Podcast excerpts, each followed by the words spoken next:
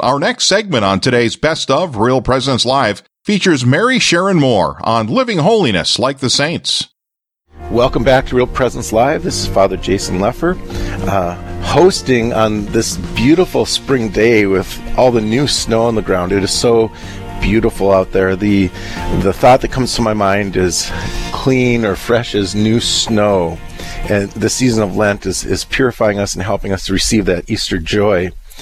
So here we are now. We were we're talking about overcoming bad habits and and the work of Lent, and um, you know that all needs to head somewhere, and hopefully where it's heading is helping all of us to become holy or to be saints. And I'll, I'll often ask my little kids in the parish, like, who wants to be a saint? And maybe one or two will put their hands up. And, but then once you talk about what it means to be a saint, they realize, every one of us should be desiring to be a saint. That's to be a saint simply means become who God created you to be.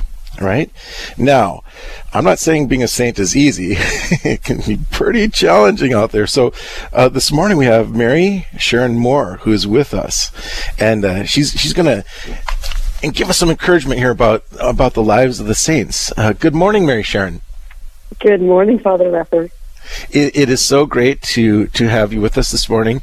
Now, I think um, you're from the West Coast, isn't that right?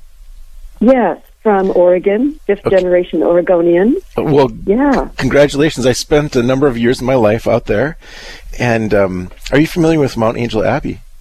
I am. I I love that place. Dear friends of mine as well, and um, and I think um, uh, Kathy Schneider, who works with the ISKCON community, I think that's a good friend of yours as well, isn't she? Yes, uh, and talk about holy holy people and saints. Uh, right. She's really living the gospel, and it, she she inspires me. You know what? What I love about the, you know, they just talk about they talk about degrees of relationship and so forth. And I, I, I didn't know you before this interview here. I did a little, you know, simple search on the internet to find out who you were, and, and I was like, wow, you our circles have. Uh, I'm amazed we haven't crossed paths before this because there's so many things in common here. So I'm excited to, to hear what you have have to give it give to us this morning here. Um, so now we all struggle with, with temptation. It seems like it's easier to give in to temptation, go the way of the world. Why why shouldn't we just go the way of the world? Well, you know, there's a temptation to do that. but if we are baptized, we have an interior agitator. We call that conscience.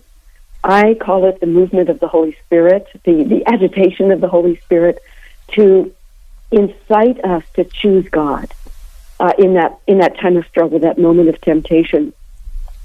And that conscience isn't something we can just turn off. Uh, it actually is that stirring of the Holy Spirit. We can't walk away from it, thankfully. And what we know of human beings across the board is every person is born with a conscience. And so, in that sense, we might say the Holy Spirit is nudging all of humanity toward holiness. Uh, but we who are baptized have a particular ownership of that, a particular responsibility for that movement toward holiness. You know, as you're describing that, makes me think of you know the Psalms. I know Psalms are very important to you, and oh, yes. in those Psalms it talks about you know being a mule. You know, it describes being a mule, and we're not mules. We actually have a choice in this thing, don't we? Yes, we do. We do. In fact, I maintain, Father Lefor, that the only real freedom is the freedom to be ourself in God. Everything else is license. Amen. So we Amen. speak of the licentious life. If the licentious life is the life that does not choose God, but the only true freedom is the freedom to to choose God. Boy, you're getting me excited here. So, so, what you're saying, I mean, what I'm hearing you say is that the more you become who God created you to be, the more likely you are to become a saint. Yes, but it's a saint with your particular name. Okay. Uh, you know, I, I think uh, uh, saints are a work in progress. I, I, think everyone listening this morning is a, a, saint who's a work in progress. Okay, so uh, what would you say, like the person who's, you know, maybe they've they've been failing at Lent all along here, and it just, you know, we're we're halfway through now, and there's always that temptation, like, oh, I'll try next year you know mm-hmm. and and so here we're talking about being saints and they're all they can think about is i'm i'm just a failure uh, what could you say to them at this point? Why why should they be interested in pushing through temptation? Well, I will share what I have experienced myself, and that is I stopped setting my agenda for Lent. Instead, I went into prayer and said, Lord Jesus, how do you desire to worship your Father through me in this penitential season? And I left it wide open. And the, the lessons, the opportunities, the, the temptations, the graces came, not because I set the agenda, but because he had the freedom to worship his Father through me. You know, that's such a beautiful thought because I know I have a Benedictine background. I think you do as well. That that's at the heart of those psalms, which is the, the voice of the church and and and the the voice of prayer being the expression of Jesus to his Father. Could could you develop that a little more? What what you mean by that? You're listening to the best of Real Presence Live. Now, back to more of our interview with Mary Sharon Moore on living our faith like the saints. Well, this goes to the root of my whole understanding of prayer. I don't pray because I need to pray, you know, it's noon and I need to pray. I pray, even though I pray the Psalms, the morning prayer every morning, I don't pray it because it's time to get out of bed and pray the Psalms. I pray because Jesus invites me to be with him so that he can pray through me. I'm not the driver of any of this. I'm not the driver of my movement into holiness. Jesus is, and his Holy Spirit. So I I let Jesus lead the way. That, that's so beautiful it's so inspiring. Now, how about what happens? Because it isn't just Jesus who's interested in you and maybe has a plan for you. Mm-hmm. There's also the father of lies, and he's interested in you too, and I think he has a plan. So, how about when he's there whispering in your ear and trying to prevent you from receiving the invitation of Jesus? What what can you do about that? Well, I will I will share with our listeners this morning that the mature Christian life requires development. It requires paying attention so that when those temptations come in to the to the easy slide, um, it requires that we be able to discern that smells off or that sounds off, where we can we can stop and say, "Wait a minute, Jesus, where are you?" Uh, every step I take either takes me toward love or away from love. Can you so I us? actually have to pay attention. Could you Mm-hmm. tell us what? How can you tell from your own experience? How can you tell the difference between the voice of the invitation, the invitation of Jesus, or or a temptation from the Father of Lies? How how do they sound differently? The the simple way that I do, and the simple way I will share is, it either leads me toward love, or it takes me away from love. Uh, it might mean uh, being selfish rather than generous. It might mean uh, telling a lie rather than being honest and humble and true. So I'm either moving toward love or away from love. Satan doesn't know how to participate in love. And my work as a, a saint in formation is to participate in love. It's a daily awakening. It's a daily vigilance that I have to keep. You're listening to Real Presence Live. We are with um, Mary Sharon Moore, who she she's an expert in spiritual things, a, a powerful laywoman here, powerful in the sense of being very humble in, in the Lord. And she she's speaking from her wealth of experience in the, in the journey, letting the letting Jesus speak through her to the Father, and um and we're we're speaking about holiness or becoming a saint here. I I'm gonna take I'm gonna just step on a limb here. I'm not sure, but I want to ask you. You know, today is the feast of Saint John of God. Are, are you familiar with him at all? Uh, a, a little bit. You might be more familiar with him than I Well, am. I just I, I wanted to bring him into the, the conversation because he's such a unique uh, saint, and nowadays, you know, as we're sitting here speaking about spirituality and, and health and holiness and he he struggled with mental illness and he and his whole thing was helping people with mental illness and and I know dear to your heart are the basic people in the streets and so forth who suffer so much. And he, he is such a powerful intercessor.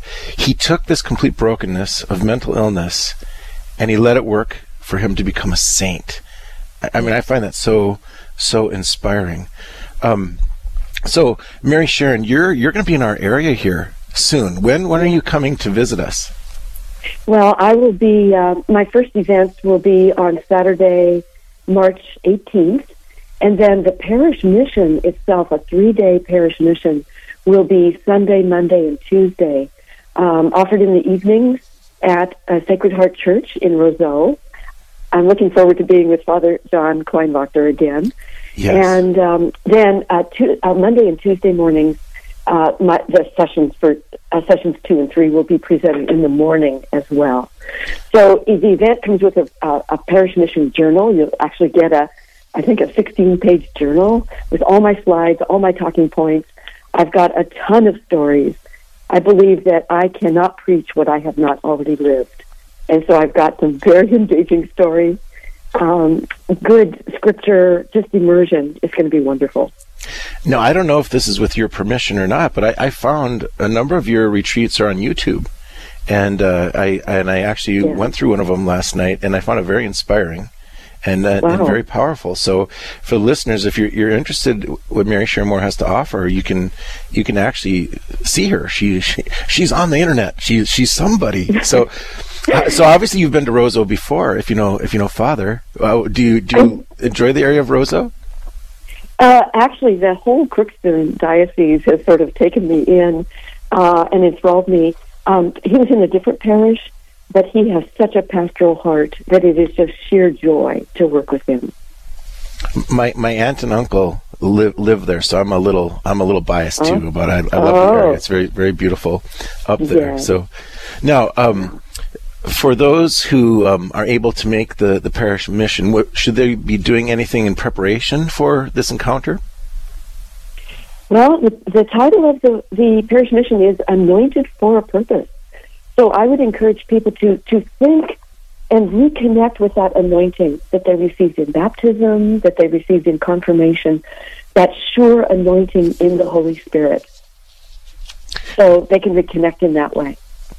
Now, the um, it, it's the season of Lent, and it, it, in the season of Lent, that we really do focus on this renewal of the life of the Holy Spirit in us, that divine Spirit.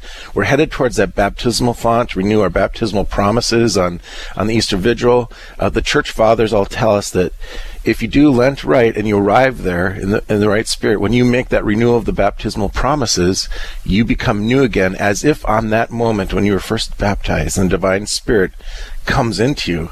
I mean, what what greater motivation does anybody need?